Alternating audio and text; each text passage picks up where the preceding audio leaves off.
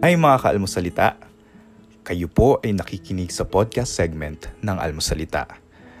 Ang inyo pong mapapakinggan ay isang pag-uusap sa pagitan ni Father Luciano Feloni at ng obispo ng Diocese ng Novaliches na si Bishop Roberto Gaa. Ito po ay mula sa Spiritual Discernment na isa sa mga segment ng Almo Collabs. Dito nakapapanayam ni Father Luciano ang iba't ibang eksperto sa pananampalataya at doktrina ng simbahan. Sa spiritual discernment, pinag-uusapan ang proseso at kahalagahan ng paggabay ng Panginoon sa bawat desisyon na ginagawa natin sa buhay. Naway makatulong po sa inyo ang episode na ito.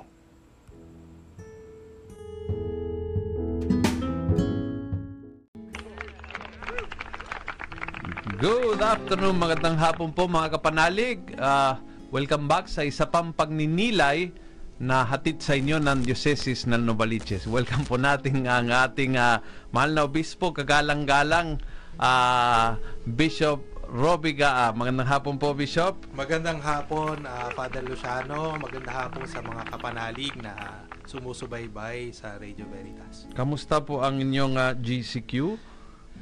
Ah, okay naman, okay naman. Mas lumalabas po kayo ng konti. Pareho rin. Parehas. Pareho rin. Balik sa bahay lagi. Oo. Ayoko nang ayoko nang makadagdag sa problema. Sa problema. Oo. That's a good idea, ano, Bishop. Pero ano nakikita niyo sa inyong pag-iikot? Kumusta naman yung mas marami ng sasakyan, mas maraming tao sa sa daan at ah, may mga tao din na hindi nagsusuot na ng mask. Yun, napansin ko rin kanina. Ito, papasok sa himpilan. Ang dami dyan sa pintuan na wala mask.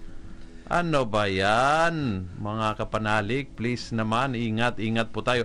Lalo ho, pag ah, tayo ay, bago mapunta sa ating topic, Bishop, konting-konting reminder kasi ngayon linggo, maraming ah, parishes ay magsisimula ng public celebration of the Mass with ah 10 persons no yung pinapayagan ng ating gobyerno Ah, konting-konting reminder sa mga mapalad na sampu na yan na mag, makapagsimba sa bawat misa ano yung mga basic protocols na hindi po pwede mawala sa pagsimba Siguro bago dumating doon sa protocol, ah nakakapanghinayang naman kung kayo pupunta ng simbahan tapos Hmm. dahil napuno na yung sampu, kayo uuwi.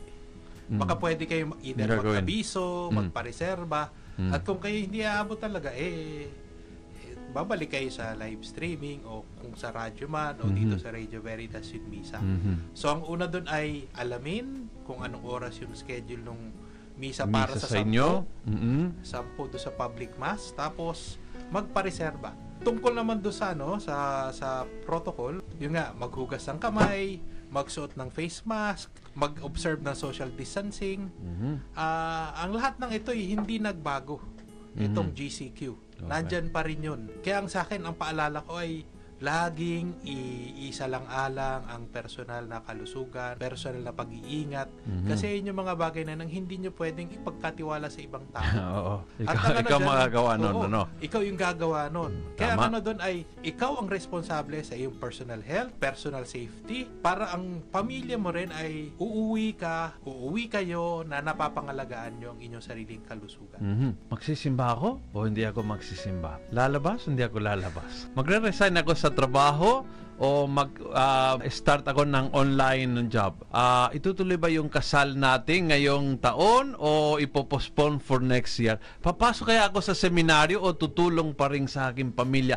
Itong crisis, Bishop, nagdala na napakaraming important decisions sa ating buhay tayong lahat ay nakaroon ng ah, what should I do? Magmimisa ako, hindi ako magmimisa. Lalabas, hindi ako lalabas. Mag-a-apply, hindi ako mag-a-apply. Ang pag-uusapan natin is a very important topic ng ating Christian spirituality. Ang tawag doon ay discernment. Yung pagninilas, yung pagninilay, pagkilatis, bagong gumawa ng desisyon. Yung teacher ko ng ah, spirituality, Father Green, sumalangit na ang kanyang kaluluwa, sabi niya, ang definition niya is, discernment is where prayer and action meet. Yung nagdarasal ka para may gagawin ang kalooban ng Diyos. May, may a point where in your prayer, nahanap mo kung anong gusto ng Diyos para sa buhay mo. At yun daw ay discernment. Sa dami-daming decision na kailangan nating gawin ngayong panahon ng COVID, question number one, Bishop, what is discernment? Ah, ang discernment ay pag-alam kung ano nga ba ang nilalayon ng Diyos para sa iyo. Ano nga bang gusto ng Diyos na gawin mo. Kaya nga, ang, siguro tama-tama din yung celebration natin kasi katatapos lang natin ang pagdiriwang ng ah, Pentecost na kung saan ang Espiritu Santo ang nagbibigay ng ah, o nag-animate sa simbahan, nagbibigay ng diwa, nagbibigay ng sigla sa simbahan. Kaya makikita natin doon na kung mapapakinggan lamang natin ang Espiritu Santo, kung masusunod natin kung ano yung gusto niya, kung tayo ay susunod sa kanyang tulak o kabig, yan yung tamang discernment. Yun yung parang knowing the will of God and obeying it or following it is a complete process of discernment.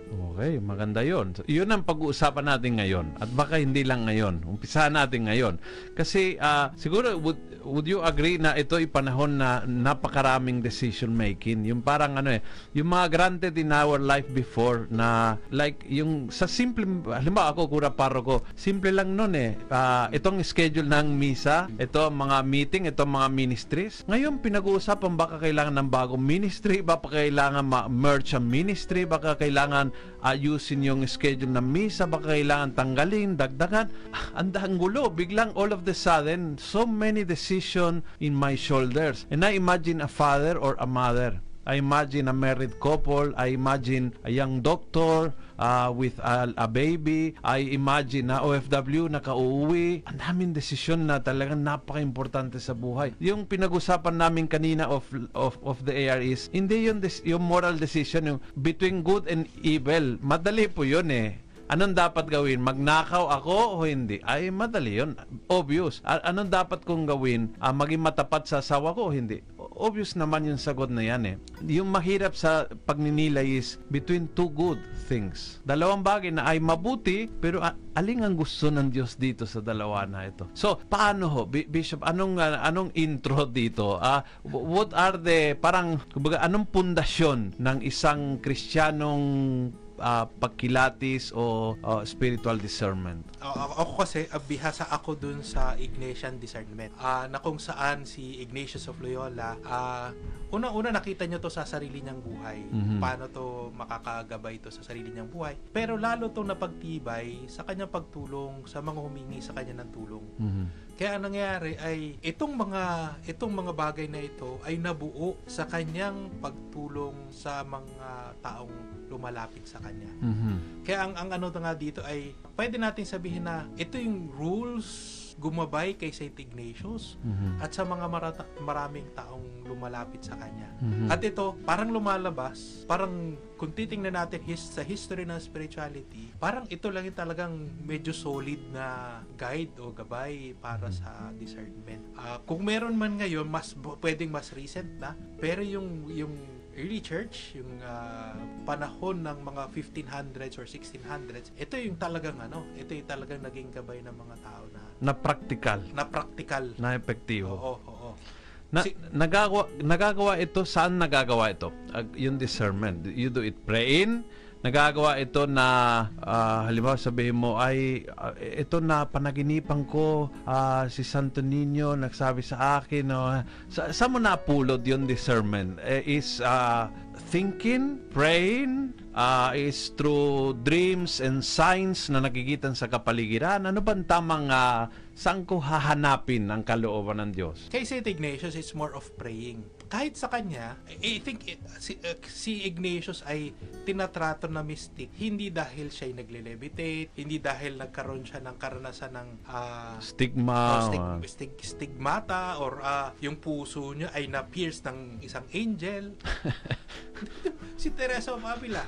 Nung binuksan Oo. nga ng ano, may, may, may sugat nga talaga yung puso. Oo. Pero ano nga dito, kay St. Ignatius, it's more of parang binigyan siya ng regalo ng Diyos or biyaya ng Diyos na makita ang mga bagay-bagay na medyo kaka. At tingin ko yan yung habang siya nagla- saan? Habang siya ay nag nag nag ah, tumigil magpahinga sa River Cardoner, doon ay parang tinitingnan niya lang yung ilog na habang dumadaloy na gan- mamaya yun na, parang nagkaroon siya ng kakaibang pagtingin sa mga bagay-bagay. Mhm. Yun yung gift niya. Kaya ito, kahit itong discernment, Pero pwede, pwede sabihin na yun ay isang ah, kristyanong ugali ugali sa pagdarasal, sa pagninilay na pwede kang tumingin sa iyong kapaligiran na ang Diyos ay magsasalita sa iyo sa pamagitan din ng kung ano ang nangyayari sa iyong kapaligiran. Pero kahit sa kanya, hindi lang dahil may naramdaman siyang ganon, dinala pa rin lahat sa panalangin. Mhm. Hindi hindi ah, yung phenomenon na yun ay parang yun lang ganon Mhm. lang.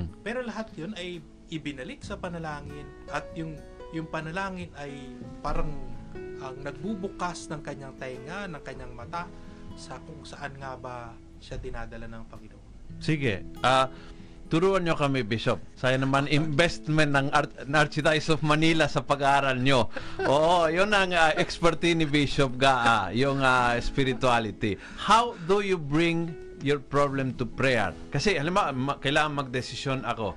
Ah, paano kung paano kung may dadala sa prayer? Ano talagang konkretong gagawin ko when when I go to pray? Ang sa akin, yun nga sinasabi ko, may prerequisite bago ka makapag-discern. Mm-mm.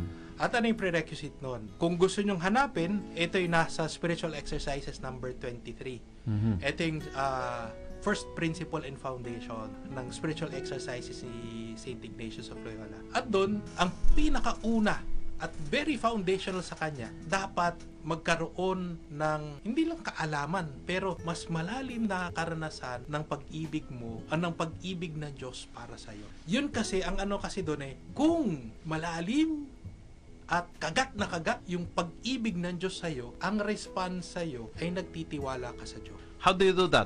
Sa saan mo mahanap yung pag-ibig ng Diyos sa iyo? If you are a listener ngayon, pa, anong anong advice? Saan mo Marami hahanapin? mga ah, sa akin isa dito yung ah, paano nga bang paano mo naramdaman yung pagmamahal ng magulang sa iyo na ang mga magulang ay doon ka pinagkatiwala ng Diyos yung mga mga pagsubok sa iyo na kung saan yung yaman ng iyong pananampalataya Mm. ay lumalim yung ah, pagkilala mo sa Diyos ay lumalim din Mhm.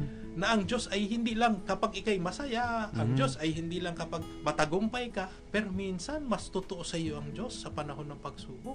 Okay, maganda po yun. Diba? Maganda po Kaya yun. nga ano doon, sa lahat ng yun, parang kailangan mong balik-balikan. Kaya nga kay St. Ignatius, lalo na kunyari yung first week, sorry ah, pag, pag meron po dyan magte-30 day retreat yan, wala na, mapiprem na lang. Di ba, itong ECQ, naka, ano, more than 30 days, mag, mag 3 months tayo and still counting.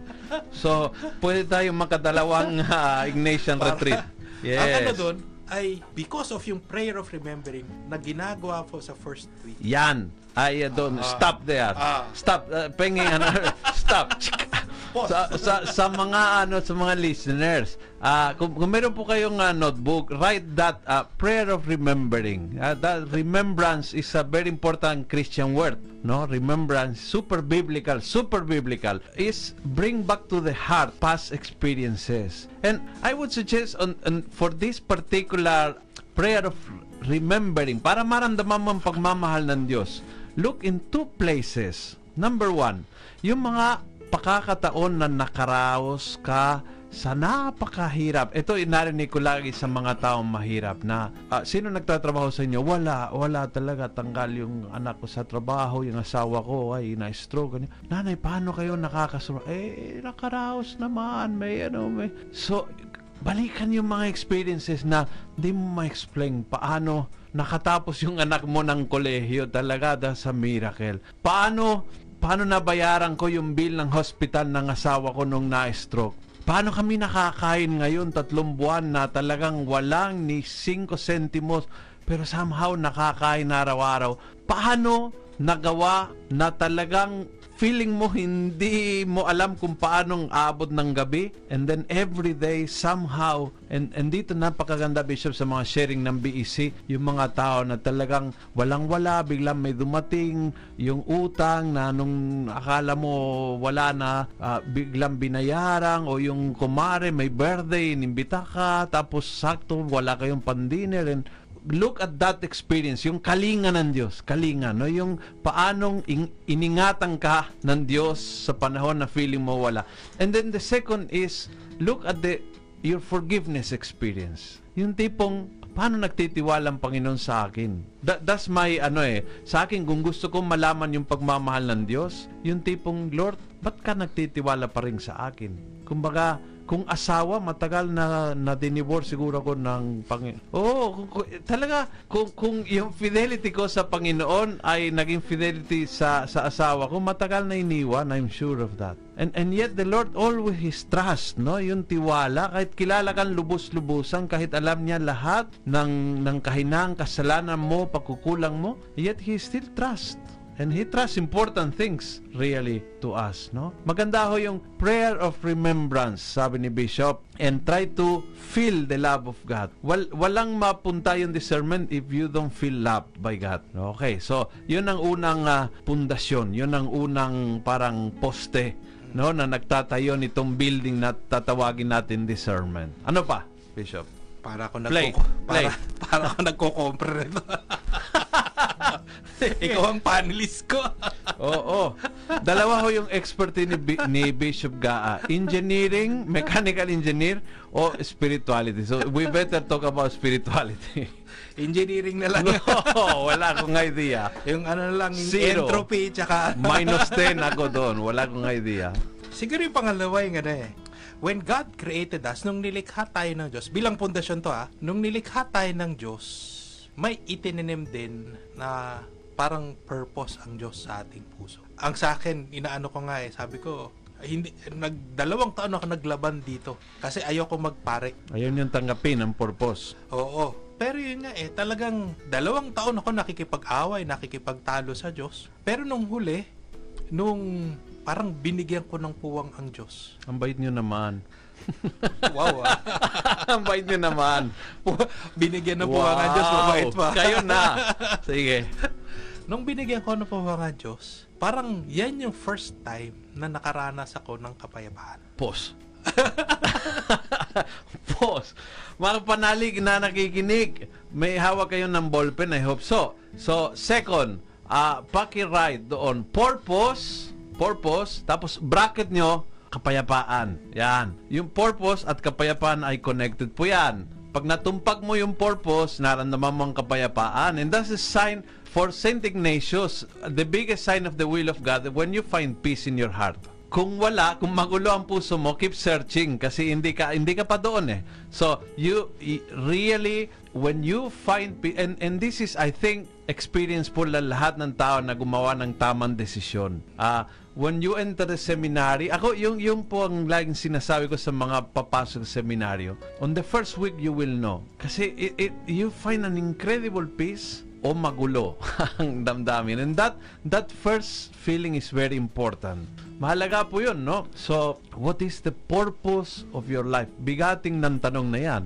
Bigating ang tanong na 'yan. Uh, I think next we we have to give a whole program about that, how to find that, no? Pero if you find that what is the purpose of your life, ay naku, talagang ano eh 50% of your spiritual discernment ay talaga nasa tamang lugar. No? Ah, and if you find peace, ah, what what if you cannot find peace? Yung tipong magpapakasal ako pero parang hindi ako magpakali, hindi ako sure. Ito ba talaga? Ah, papasok sa seminaryo pero I'm not sure paano yung parents ko at hindi ako ma...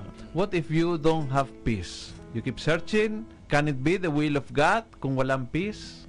Kasi kay St. Ignatius, napaka-importante ng peace. Oo. Parang if you end up parang disturbed yung sarili mo, it might, baka hindi yun yung tamang nilalayo ng Diyos para sa'yo. Bishop, ah, internal peace, tama? Oo. Oo, kasi halimbawa, for example, let's say, nung pumasok ko sa seminaryo, ang gulo ng bahay ko eh kasi yung nanay ko talaga ayaw na ayaw niya, so in- inawa niya.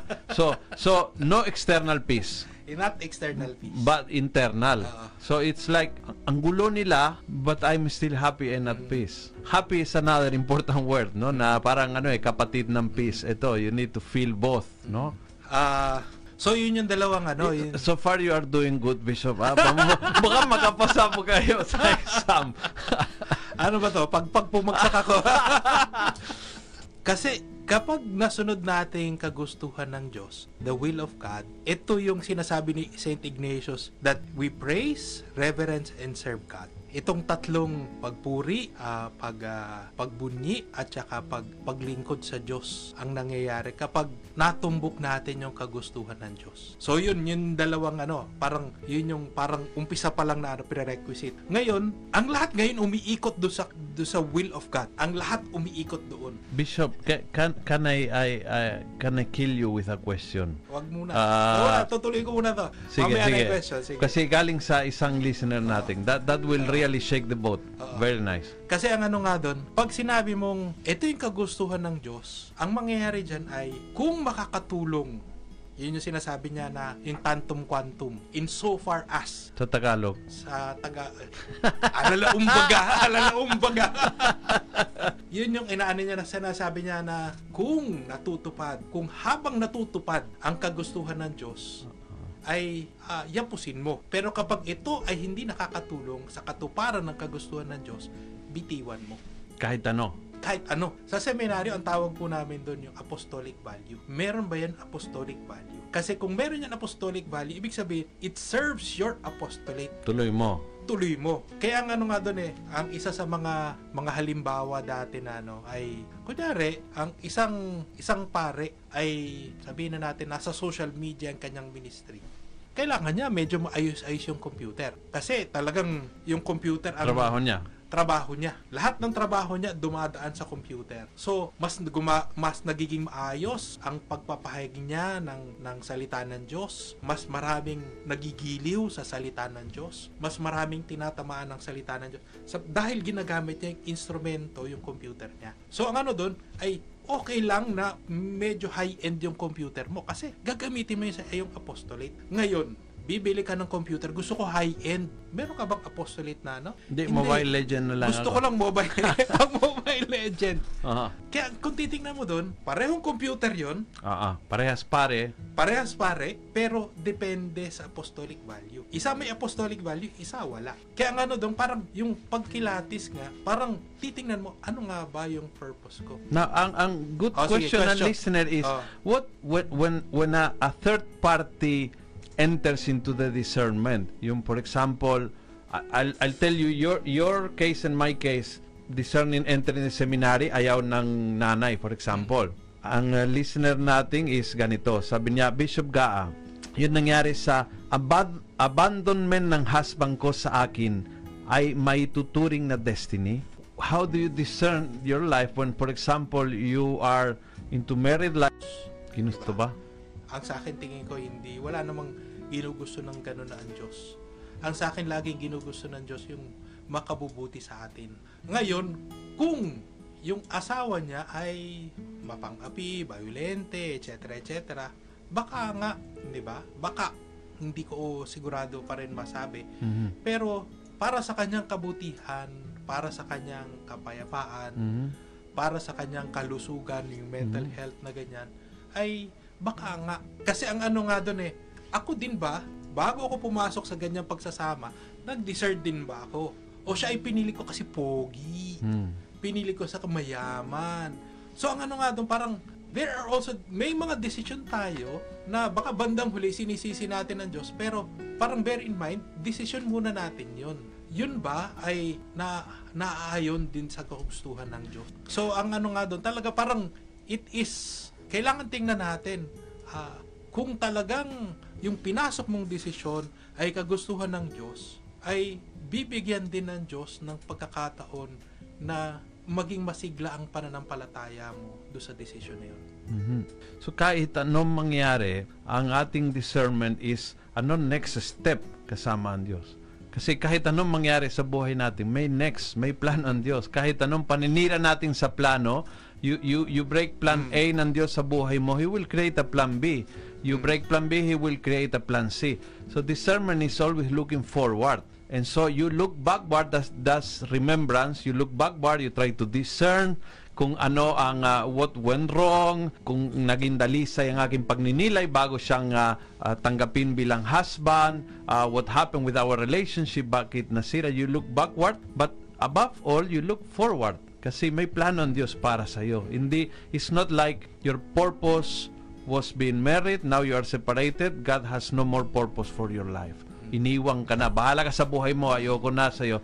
hindi ganyan ang Diyos. Parang ayaw mo sa akin. Hindi ayaw. ganyan ang Diyos. Hindi ganyan ang Diyos. Okay, mga kapanalig, napaka-interesting. We have a short break at babalik po tayo. Huwag makalimutan ang inyong ah, ballpen at saka yung notebook para makuha yung mga ah, pundasyon ng pagninilay. Sinimula po natin ngayon but mukhang hindi natin tatapusin ngayon. It will go to some other weeks so we can have a, a Christian discernment at gagawin sana ng mga desisyon nating ang kalooban ng Diyos. Babalik po tayo after ng ilang sandali. Alright, palagpakan. Ayan po tayo sa second part ng ating pagninilay ngayon ang ah, Christian discernment o yung pagninilay kung paanong hanapin at ah, tubdin ang kalooban ng Diyos sa buhay natin. So, first ah, principle na sinabi ni Bishop kanina sa foundation, parang ano eh, pinaka basic foundation is feel loved by God no? And and hanapin mo yung pagmamahal ng Diyos. When you feel loved everything uh, changes no? It puts you in the right relationship. And then second uh, word we wrote was uh, yung yung remembrance no? Prayer of remembrance going back going back sa mga karanasan mo karanasan of forgiveness of uh, kalinga ng pagmamahal etc etc ng Diyos Ah, may, may kodigo si Bishop ah. Siyempre. ang isa sa mga tawag ni Ignatius ay indifference. Pero kasi yung word na indifference, parang it pwedeng magkaroon ng negative ah, negative. Parang walang pakialam. Parang, oo, parang walang pate- pakialam. apathetic Oo. or walang pakialam Oo, or oo. ano. Yung Anong ibig sabihin para sa kanya? Ang, eh, ang, ang inano ni kasi si Ignatius Mm-mm. ay ewan ko sabihin mo sa akin kung tama kasi si Ignatius ay Catalonian. Mm. Hindi siya Castilian. Mm. Ah, kaya ang nangyari sa kanya, although Castilian ang mas popular sa Spain na Mm. language, Mm. sinubukan niyang isulat to sa Castilian Mm. na parang lumabas Hindi niya wika. O hindi niya wika. Parang Parang Bisaya ano ho, parang Bisaya ho ako eh.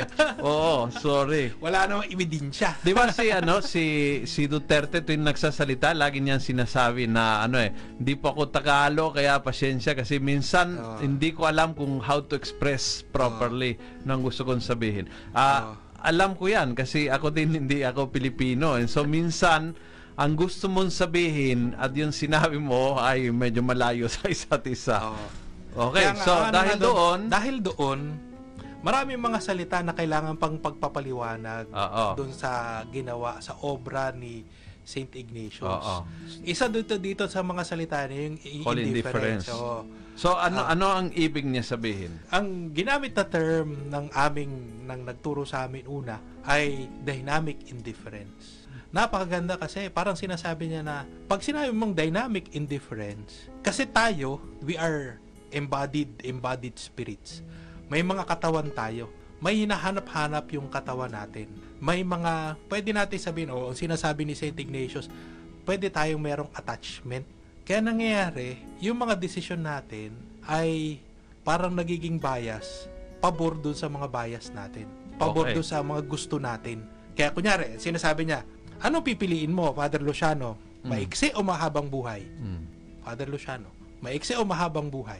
Ah, hahayaan ko si Lord ang pumili para sa akin.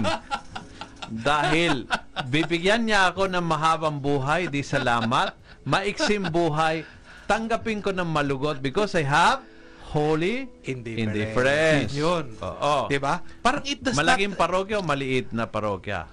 Oh, napakalaking Ma- parokya. maging obispo or makaroon ng sabbatical ER? Oh, yun, di ba? Yun, Oo. yun na yun. Yun na yun. Yun na yun. Parang hindi mo pinapaboran Yung hindi- gusto mo. Yung gusto mo. Oo. But you have to acknowledge ang gusto mo.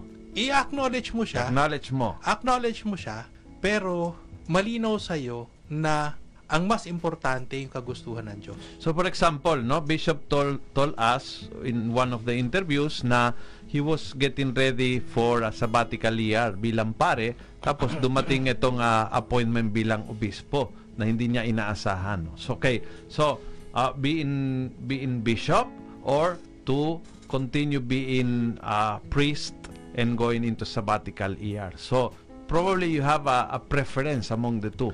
You, Of you- course. Okay, of course. Continue being a priest and going into sabbatical year. But you take the other choice you, you said, okay, ikaw ang bahala, Lord, pumili. That's indifference, right? Pero walang sama ng loob. Sana. Tama? y- yun, yun ay kasama sa indifference. Na, Oo. Oo. Correct. Na, uh, as is, as if both are given by God. I- i- this or this, Lord, you choose aling sa dalawa. Mm. Oo. Kahirapan o hindi, o kayamanan. Anong ibibigay mo sa akin, I'll take it. If you give it, I take it. Parang ganon. Depende sa kagustuhan ng Diyos. Mm-mm. So, Sa yun ang criteria. Hindi ang gusto Oo, ko, kundi yung ang gusto gusto. ko. Gusto niya. ng Diyos. And I take it with Joy and peace at magpapasala. Yan. Napakahirap. Alam nyo mga kapanalig, napakahirap. Yun ang ah, my preparation for the reshuffle last year was this word, holy indifference. I worked for few months to say, Lord, kahit anong sasabihin ng obispo na assignment, I'll take it as coming from you. So, what kind of parish do you want? Poor, uh, small, di bale na kahit ano, kahit ano, kahit ano. My prayer was all the time kahit ano, kahit ano, Lord, coming from you. Whatever the bishop will say, I will say amen kasi galing sa iyo, galing sa iyo, galing sa iyo. Naku, nung, nung sinabi, nagulat ako na na it was uh, something na parang ano eh unexpected. Pero malaking tulong ho yung galing kung galing sa iyo ito Panginoon, I'll take it. But not necessarily matutuwa ka. Tama ba 'yon? Mm. For example, uh, Lord, may biopsy ako. If it's negative, I, I pray that will be negative. Mm. But if it's positive and and I have cancer, Lord, I, I'll, I'll embrace it. Mm. Madaling gawin 'yan. Hindi. Mahirap yun. Napakahirap. Napakahirap. Kasi parang matagal na nating inaalagaan yung attachment na yun. At laging, laging kasama sa mga desisyon natin, sa buhay natin, sa pagpili natin, yung mga bias na yun. Yes. At yun ay parang hindi ganun kadaling bitiwan. At kahit si St. Ignatius, doon kanya spiritual exercise, paulit-ulit, paulit-ulit niyang ginagawa do sa spiritual exercises ang pag-let go do sa attachment. Mhm. Kahit, kasi ang ano doon eh, ang spiritual exercises ay technically 4 weeks siya. At sa bawat linggo, Mm. meron pagpapalalim ng pagbibitiw Mm. ng iyong mga attachment. Parang iba't ibang level yung iyong attachment. At yan nangyari doon, parang pinabibitiw sa, sa ng Diyos yung Mm. yung mga attachment na yun. pakunti-kunti. Ito'y napakahirap. At napakahirap. So ibig sabihin mga mga kapanalig na ah, pakisulat nito ah when you are discernment eh, in discernment yung gusto mo is not the last word. Hindi yung hanapin anong gusto mo mag ah, magre-resign ka sa trabaho o magtatayo ng online. Anong gusto mo? Ang gusto ko, ang isip ko naging hindi criteria of discernment kundi ano nga ang gusto ng Diyos. Now, paano kung malaman ang gusto niya, gawa na hindi ko siya makausap ng diretso? Ah, Sandali lang. Maano muna tayo doon sa foundation. Nako. Mahal, malayo pa tayo. Hindi, kasi talagang ano, mahirap talaga ito. Talagang si- mahirap. Si, kay St. Po. Ignatius pa nga, parang dumatating to sa punto na, Lord, kung nakikita mo yung hilig ko, yung inclination ko para sa ganito, baguhin mo ko para al- al- familiar ka ba sa saranggola? Ayun sa ano? Hmm, oo naman. Okay. Pag nagsasaranggola ka, hin- kahit gaano ka symmetrical yung ginawa mo, hmm. Pag pinalipat mo gano'n, may, may possibility na hindi siya balansyado. Oo. At ang ginagawa mo doon sa saranggola, nilalagyan mong pabigat Hmm. yung isang side. Pabalanse ba? Para pambalanse. Para ikaw ay laging may indifference. Hmm. Kung ikaw ay laging nasa gitna, Hmm. 'di ba? Hindi na hindi ka nahihilig sa mahabang buhay, hindi ka nahihilig sa maiksing buhay, or hindi ka nahihilig sa sa yaman, hindi ka rin nahihilig sa yung ganon. So ang ano doon parang kung saan man saan ka man dadalhin, kung ikaw ay nasa balance, madaling gumalaw. Kasi ang problema ngayon diyan, oh sige, sabi ni Lord ay meron kang hilig na poverty. Gusto mo yung buhay na ano, yung talagang payak na payak at saka dun halos naging halos destitute. Hmm. Kasi yan yung parang may spirituality ka na ano, Mm. Franciscan. Hmm. Yan yung kilya mo. Hmm. Yan yung hindi mo nagpapabalanse sa'yo. Paano kung sinabi sa'yo ni Lord, pangalagahan mo yung mga taong ibibigay ko sa'yo, bigyan mo sila ng trabaho. kung wala kang pera, paano mo pagagalawin Mm. yung kagustuhan ng Diyos sa buhay mo? So ang ano nga doon, depende sa kagustuhan ng Diyos. Hindi doon sa depende sa kahit anong buti yung yung yung being poor. Pero kung ang tawag sa iyo ay ikaw ay tumugon sa kagustuhan ng Diyos, hindi yung depende sa gusto mo ngayon na gusto ko maintain na ako'y mahirap. Kasi pwede maging kapritsyo yan. Oo. Pwede maging Oo. fixed idea or, mo. or fixation or dahilan. Oo, fixed idea mo. Oo. Oo. Ah, na hindi galing sa Oo. Diyos. Kaya nga ang ano nga doon, parang ibang iba ngayon yung ano doon. Parang, kasi dati nung panahon na yun, ah, in 1200s, dyan yun ang ano eh, umpisa ni St. Francis of Assisi, na kung saan ang inaano niya ay he espousing poverty. Na, na-meet niya si Lady Poverty doon sa kanya, isa sa mga ano.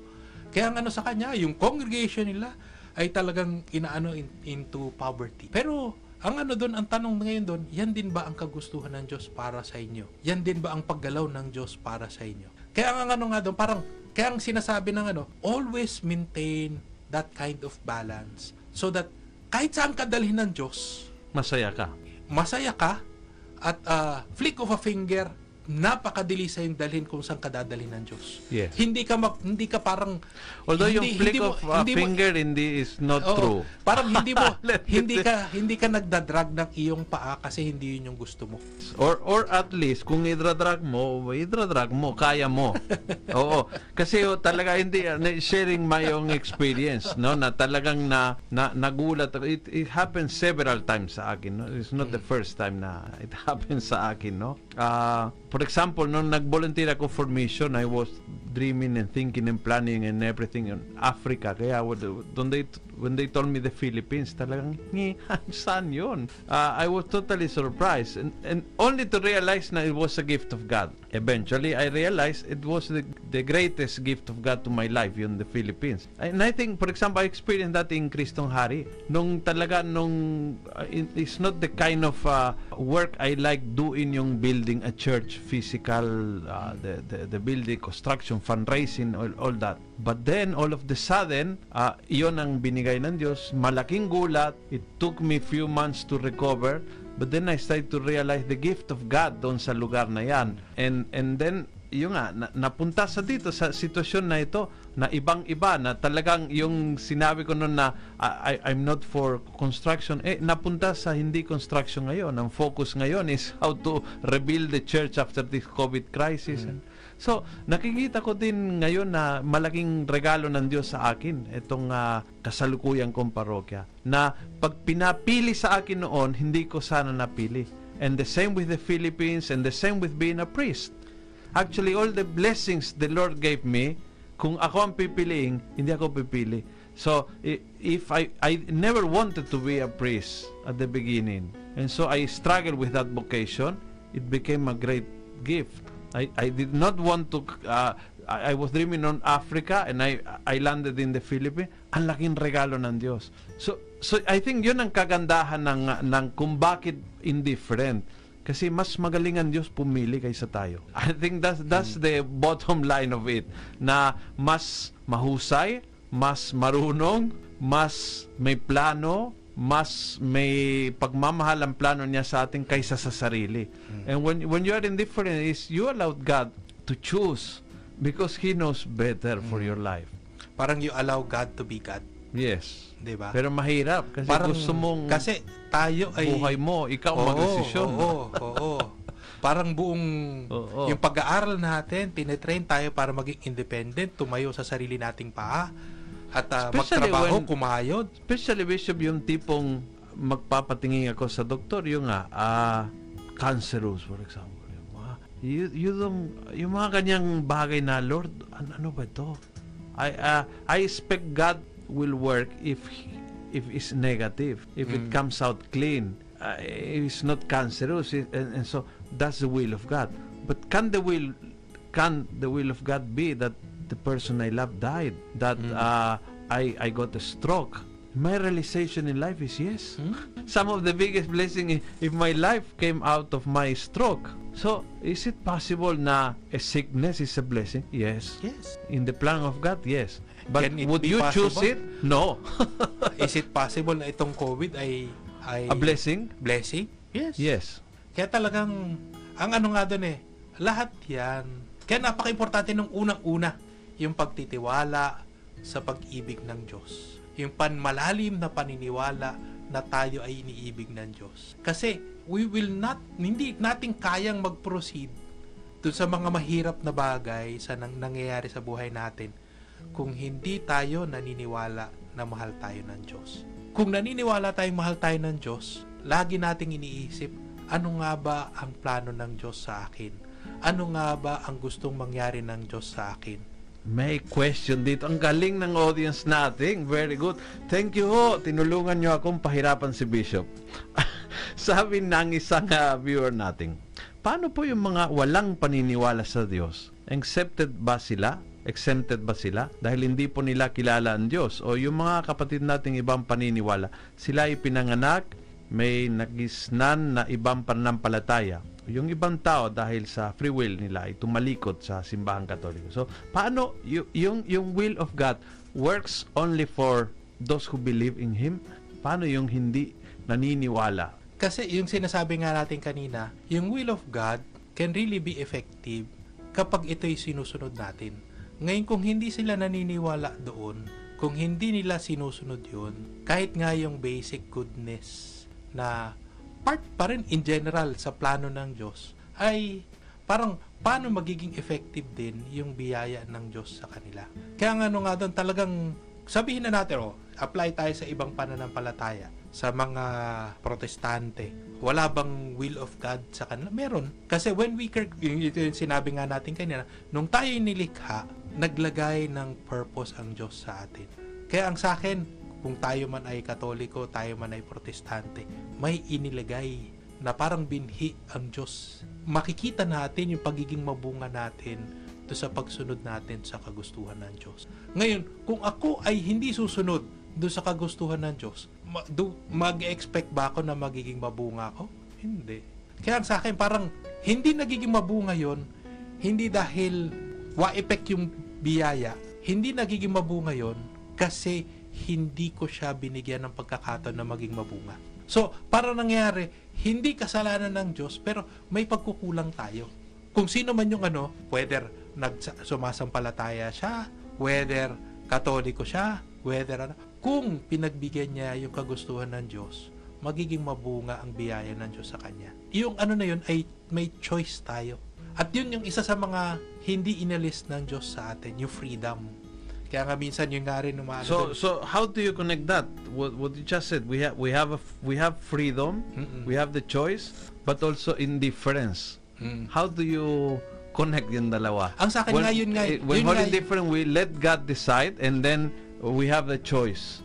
Ang Ah. sa akin yun yung pinakamaganda nga dito eh. We, dahil alam natin na ang pinak, magiging pinakamabuti sa atin ay yung itininim na binhi ng Diyos na kagustuhan niya. Meron pa rin tayong kalayaan, piliin yon o hindi. Pero dahil alam natin na mahal na mahal na mahal tayo ng Diyos, sana bilang tugon natin, piliin natin yon. So Now, yun doon po pa- pasok yung kalayaan. Paano mahanap yon? Kasi Eto na so- sometimes it's very easy. I mean, for example, uh, for me, we, we, I have a, a promise of obedience. So if the bishop said, "Okay, Father, I will uh, transfer you to another parish," that's clearly for me. So madali yon sa akin. Uh, what if I'm not a priest? I'm a lay person. I have to decide kung itutuloy yung kasal ngayong taon or next year na lang kasi ngayong crisis. Pero gusto ng girlfriend ko ngayon pero ako I'm not sure kung ngayon or next year. At gusto ko nakikinig ngayon sa Radio Veritas and I said Lord ikaw ang bahala. Next year or, or this year indifferent. So okay. So sino magde-decide? You decide kasi it's uh, your free will but you let God decide for you because it's your whole indifference Eh, so who will decide in in, in, Hindi, in ano, reality mag- pagdating doon kasi Magkaiba yung decision mo doon sa decision ng Diyos. yung nga eh, Diba? ang ano doon, ang decision mo, para mag yung tamang discernment Hmm. is sundin mo yung kagustuhan ng Diyos. oo Diba? Yung sa Diyos, yung pinili ng Diyos para sa atin, dahil siya ay Diyos at dahil mahal niya tayo. That's the yung- best. Yung, oh, yun nga. Kaya That's best. ano nga doon, Oo. yung, yung, yung, yung work natin ngayon ay nilalayo ng discernment ay yung laging piliin ang kagustuhan Yun. ng Diyos. Paano? Hindi natin Eto kaya na. ngayon. Tingnan mo, 3 minutes na lang. Pero Baka tayo sa- mapatukin tayo ng tsinelas ng mga listener kasi Hindi. eh, everything is going to paanong Maganda- maganda nga eh, pipiliin yung gusto ng Diyos. ano eh. Abangan. Mag, ayan. Abangan nga, Pero, kasi- pero tapusin na natin yung first nyo. Hindi pa tayo tapos sa first principle and foundation. Kaya ko tapusin in 3 minutes, wag ka magulo. Okay, do it in two. In two minutes. Oh, sige. Ang sabi doon sa first sa first principle of the yung huling-huli niya, yung Ignatian more, yung Ignatian mass. Na sinasabi doon na tayo ay maging Ignatian what? Mass, M-A-S. Okay. Mos, more. Ito yung, Ah, oo. okay. ito yung sinasabi na piliin mo yung sa atin may mas na yun eh. Parang yung mas magaling mas mabuti Magis. mas, oo yung magis oo. Na pipiliin natin lagi kung ano yung mas higit pa. Kaya nga ano doon parang habang pinipili natin kung ano yung mas higit pa naglalapit sa atin sa kagustuhan ng Diyos mas makabubuti yun mas mahanap natin yung kapayapaan. Kasi so ang mangyayari doon parang yung mas it, yung yung buong proseso ay hindi static yung buong proseso ay magiging dynamic. Ibig sabihin ng mas, dahil ito yung, yung kagustuhan ng Diyos, ang sa akin ha, isa sa mga parang naging aha experience ha, ang, ang kagustuhan ng Diyos ay isang movement, Mas ano? paggalaw. Kaya nga ano nga doon, parang yung paggalaw na yon ay naglalapit sa iyo sa Diyos. At yun ay saan mo hahanapin yan? In prayer. Sa prayer. Mhm. Parang ano nga talaga dito, parang mabibiting ka talaga dito. Mabibitin. Oo, ngayon. oo. oo. Pero ah, halimbawa, no, I, I, something na it helped me a lot on on pray, no. Halimbawa, let's say may nakikinig sa atin na kabataan na nag-isip na papasok ko sa seminaryo ah, or ituloy ko yung trabaho kasi talagang tutulungan ko yung pamilya. When when you pray, you imagine kasi very important kay uh, Ignatius yung imagination, no? So when when when you pray, you imagine ano sa dalawa, ano nararamdaman mo pag na-imagine mo na pare ka? Imagine mo, talaga, ang dami. Kung pwede mong isulat din yung nararamdaman. Tapos, you pray in another day, tomorrow I will pray imagining that I keep working as a teacher, for example. So, hindi ko, hindi ko ibibitawan yung pagiging teacher para suportahan yung pamilya. And then, you compare your feelings. At aling sa dalawa ang mas, mas masaya, mas mapayapa, mas exciting, mas yeah. Iyon, tama 'yon na 'yon. 'Yun ang Ah, mas. Hindi pa yun.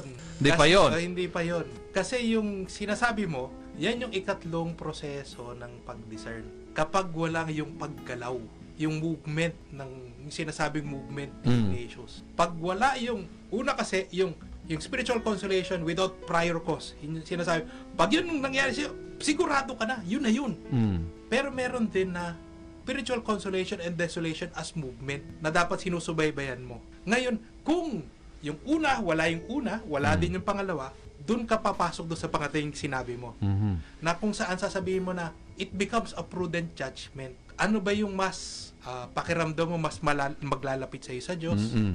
Ano yung pakiramdam mo na mas matutugunan mo When yung you use your memory, Oo, your imagination, correct, correct. Okay. Ay nako. Ah. So, suma total, hindi pa natin hindi hindi po tayo magdesisyon ngayon. Suma total, nag, naglagay ng pundasyon pero hindi po tayo abot ng first floor.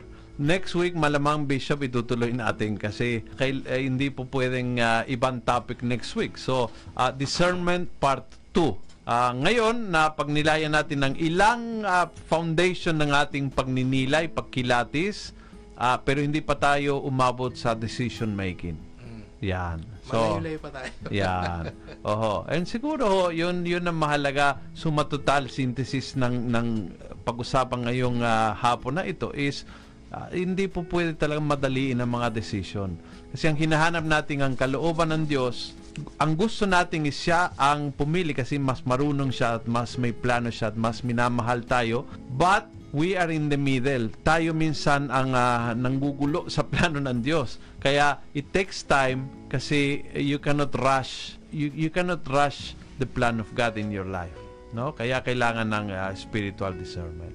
Bishop, ah, can you lead us with a prayer? And le- let's pray particularly today for those who have to make major decision. At alam ko panahon ng COVID, ang daming tao na may napaka-importante mga decisions for their families, for their life. And they are really trying to do what the Lord wants. Can you please uh, guide us in your prayer with your blessing na hindi tayo gagawa kundi ang kalooban ng Diyos. Sa ngalan ng Ama, ng Anak, ng Espiritu Santo, Amen. Mahal aming Ama, napaka marapat ng aming pagdiriwang ngayon ng Pentecostes na kung saan pinadala mo ang Espiritu Santo para gabayan kami sa aming paggalaw, gabayan kami sa aming pagtingin sa iyo, pero higit sa lahat, gabayan kami sa mga desisyon namin. At ah, dahil dito sa pagdiriwang na ito, ay sumigla sana ang aming pagtugon sa iyong pagmamahal. Dahil damang-dama namin ang iyong pagmamahal sa, iyong, sa aming buhay.